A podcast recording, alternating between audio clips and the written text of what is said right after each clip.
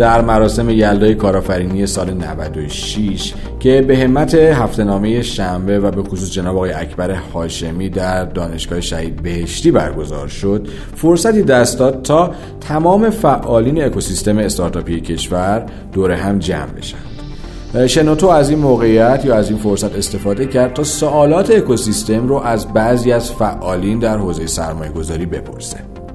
در این مجموعه از پادکست ها که در حال شنیدنش هستیم ما سعی کردیم از عزیزانمون در حوزه سرمایه گذاری سوالاتی که بیشتر سوال استارتاپ ها هست رو مطرح کنیم. در این فایل صوتی ما قرار گفتگویی رو انجام بدیم با جناب آقای محمد رضا خواجه نصیر مدیر عامل شرکت تامین سرمایه تمدن. ازتون دعوت می‌کنم این گفتگوی آموزنده و کوتاه رو بشنوید.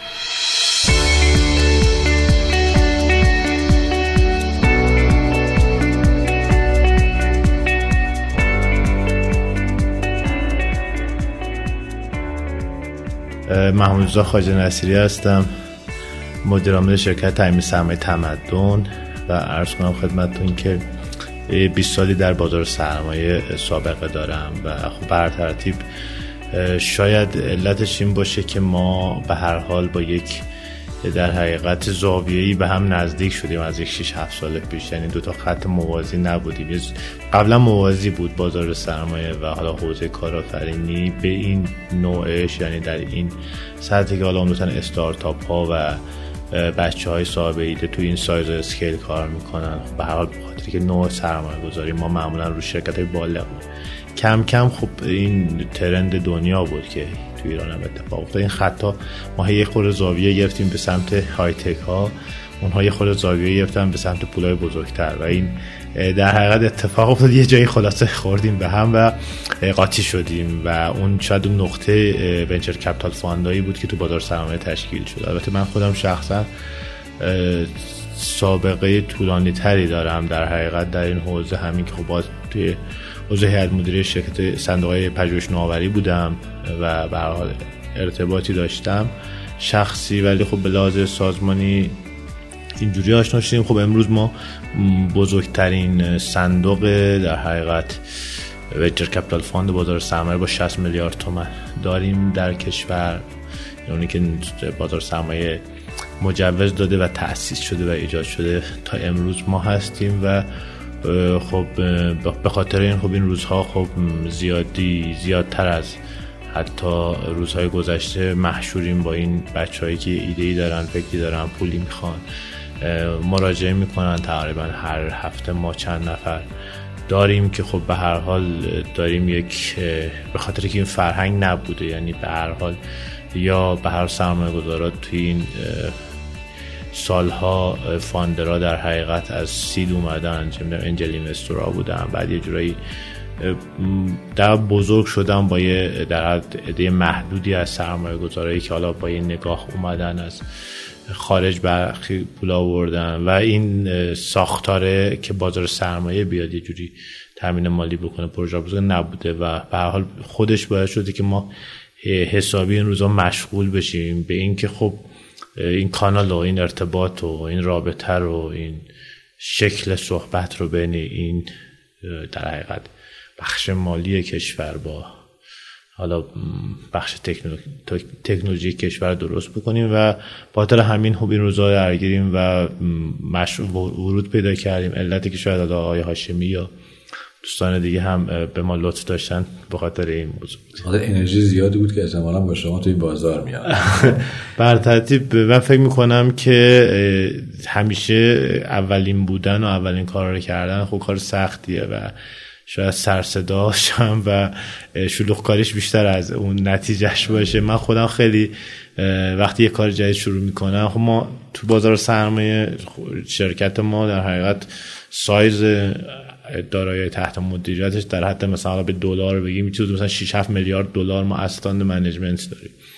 و خب تو حوزه دیگه خیلی کار می‌کنیم. پورتفوی مثلا چند میلیارد دلاری داریم مدیریت می‌کنیم و همه اینها رو در حقیقت این روزا بگم چقدر انرژی می‌گیره سی درصد. 70 درصد هم برای 60 میلیون 60 میلیارد تومن صندوق دارم وقت می‌ذارم چون کار جدیده و خیلی هم سریع پیش نمیره. که یه جوری در حقیقت بتونم این ارتباط رو برقرار کنم و بتونیم در حقیقت یه رای پیدا کنیم که این پولا رو بریزیم اونجایی که به هر حال من اعتقاد دارم که آینده کشور ما رو می‌سازه. چون به هر حال ما الان چیزی مثلا 90 درصد مارکت کپ بازار سرمایه ما ارزش بازار بازار سرمایه ما توی صنایع سنتیه. معدنی فلزی نفت و چیزو ده درصدش اومده اینجا. خب واسه این هم هست که این سرمایه گذاری سنتی خیلی هم راحت حاضر نیستن پولشون بیاریم و یه جوری خلاصه ما الان فعلا باید رابین هود بازی کنیم. یعنی پول برداریم از اون بزرگا بیاریم بدیم به که لازم دارن. و اینا خب یه خود وقت می‌گیره انرژی می‌گیره. خب خواهد نصیر حضورتون عرض کنم که آیا تا حالا رو پروژه سرمایه گذاری کردیم یا روی استارتاپی؟ بله چند مورد بوده که به هر حال سرمایه گذاری پولم دادیم تفاهم نامه امضا کردیم. خب جریان سرمایه گذاری از اون NDA که اول امضا می‌کنیم برای اینکه خب با هم بتونیم صحبت کنیم شروع میشه تا زمانی که در می‌رسه به عرض کنم خدمتتون که سرمایه گذاری نهایی. و تو این فضا تا پرداخت پول. خب به حال قیمت ارزش گذاری می‌کنیم مذاکره می‌کنیم توافق نامه اولیه امضا می‌کنیم و ترم ها رو جابجا می‌کنیم. همه اینا تا می‌رسه به همه کارشو کرد. یعنی داریم از اونجایی که هنوز تازه دیروز NDA امضا کردیم تا اونایی که وارد مذاکره شدیم تا اومده توی هیئت مدیره داریم تصمیم می‌گیریم پروسه حقوقش الان تو ایران کاملا جا افتاده. مشخص آدمای متخصصی داره یا هنوز گیر و گور داریم توی این نه کنید به نظر من داریم. از این هست که خب به هر حال هنوز خیلی کار بزرگ انجام ندیم تو سایزهای خودمون داریم. و به هر حال تو اسکیل کوچک در گذشته هم به هر حال اتفاقاتی افتاده که خوب بوده و انجام شده. به هر صندوقایی بودن که این کارا رو کردن تو سایزهای کوچک ما از اون در حقیقت تجربه اونا استفاده می‌کنیم. و خیلی به نظر من اون محدودیت نداره. شاید مثلا مثلا ما یه, یه سرمایه گذاری که طرفمون هم یه جوری بیسش بازار سرمایه بود خیلی سریع انجام شد.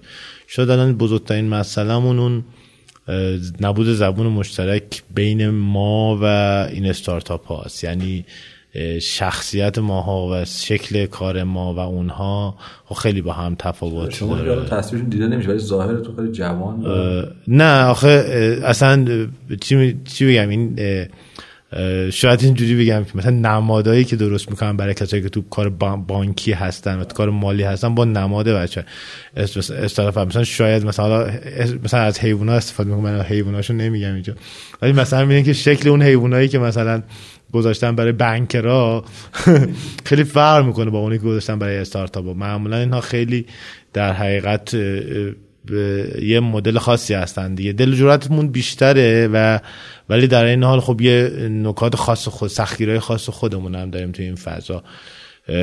و من اگرچه خودم شخصا خب بیس تحصیلیم فنی بوده و بعد اومدم تو کار مالی به خاطر همین خب تازه جز پردل و جرأت به حساب میام و آشنا به حوزه تکنولوژی و علاقه مند ولی خب دوستای دیگه ای من که توی حوزه هستن اصلا حوصله ندارن که دیگه خیلی بین این زبون مشترکی نیست. اون دیگه خب یه صاحب استارتاپ یا ایده میاد و فکر می‌کنه که خب همه جای همه دنیا کار اونه و تو مذاکرات خب به هر حال تصمیم برای اون تصمیم بزرگه ولی خب برای ما که سرمایه گذاریم تصمیم بزرگی نیست. یعنی تو اسکیل ما مثلا دو میلیارد تومان پول دادن خیلی تصمیم بزرگی نیست. وقت هی میره هی میاد هی میگه برم فکر کنم. حالا اینجوری مثلا سرمایه گذاری می‌دونید خیلی زمان می‌بره. این زبان مشترکه و باور این که خب اینا فرق می‌کنه. یه نوع سرمایه گذاری دیگه.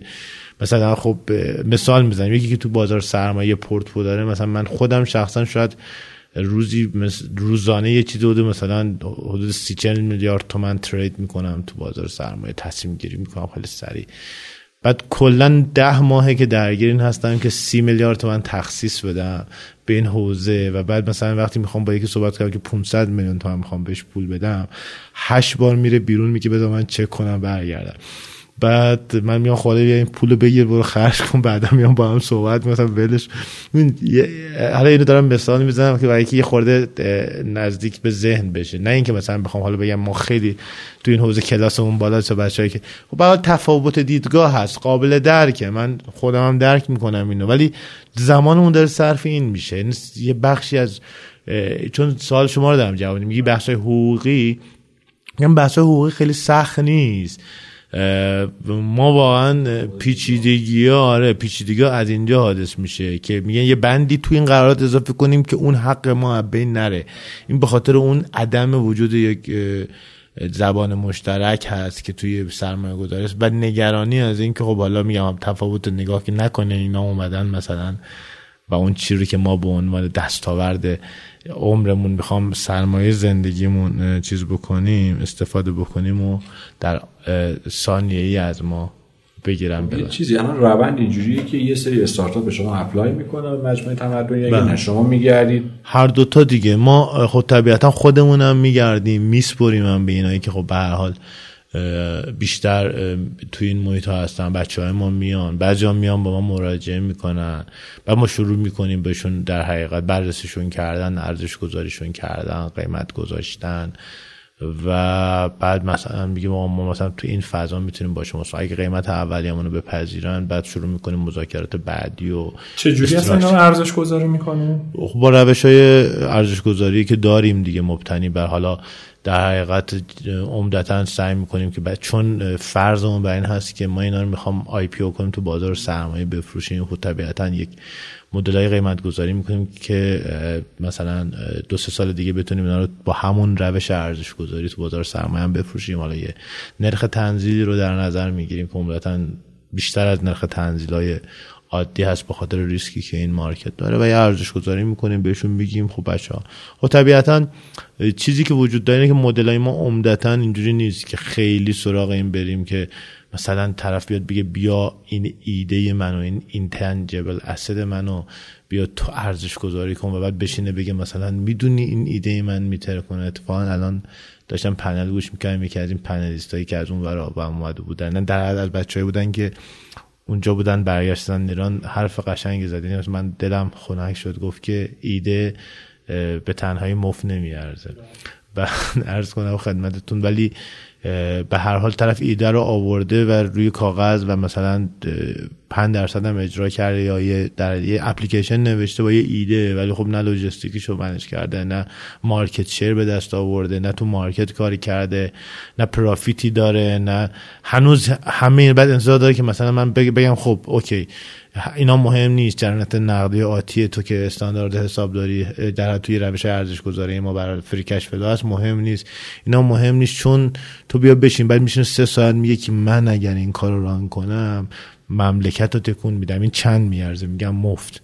و میگه که نه آخه تو نمی‌فهمی. این, این از همه چیزا مهمتره. تو نمی‌فهمی درک نمی‌کنی و بعد این مذاکره ما ما سعی می‌کنیم بشینیم با اینو صحبت کنیم که خب اوکی نه بیا ارزش این دارایی اینه ما اینجوری ارزش گذاری کردیم یه توافقی با هم می‌کنیم رو ارزش.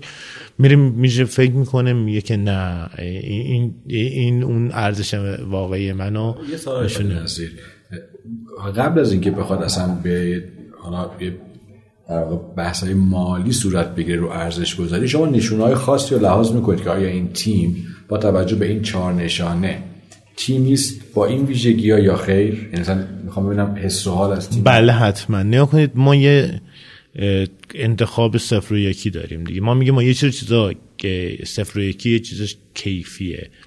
اون انتخاب صفر و یکی خب اینه که طرف تیم خوبی باشه ایده خوبی باشه جای خوبی درست که یه نشونه هایی ببینیم که این انتخاب است. بقول اون سلکشن اولی است خب طبیعتا اگه این های این نباشه و از بیس رد می‌کنیم. البته الان با توجه به اینکه اولشه سعی می‌کنیم کسی رو از بیس ریجکت نکنیم. حتی یه جلسه باشون بذاریم. بگیم شاید چیزی باشه. چون واقعا شکل نگرفته که ما کانالیزه بتونیم یه فیلتر درست سایی بکنیم. ولی تفکر اینه. بعد حالا اون موقع وارد بحث مده یعنی ما در تصمیم می‌گیریم که روی این سرمایه گذاری کار بکنیم یا نکنیم. بعد که این کار کردیم میگیم که خب اوکی حالا بریم ارزش گذاری بکنیم مذاکره. بحث رو صحبت باشم خیلی جذابه. ظاهرا پنلتون داره شروع میشه. لذا با کمال عذرخواهی از امید عزیز که سوالش نپرسید ما اینجا گفتگو رو تموم می‌کنیم. اگر بعد از پنل فرصتی دست داد که دوباره در خدمتتونیم و این بحث رو ادامه میدیم. اگر نه که تا یه زمان دیگه در دفتر شنوتو خدا نگهدار. ان مرسی. خوش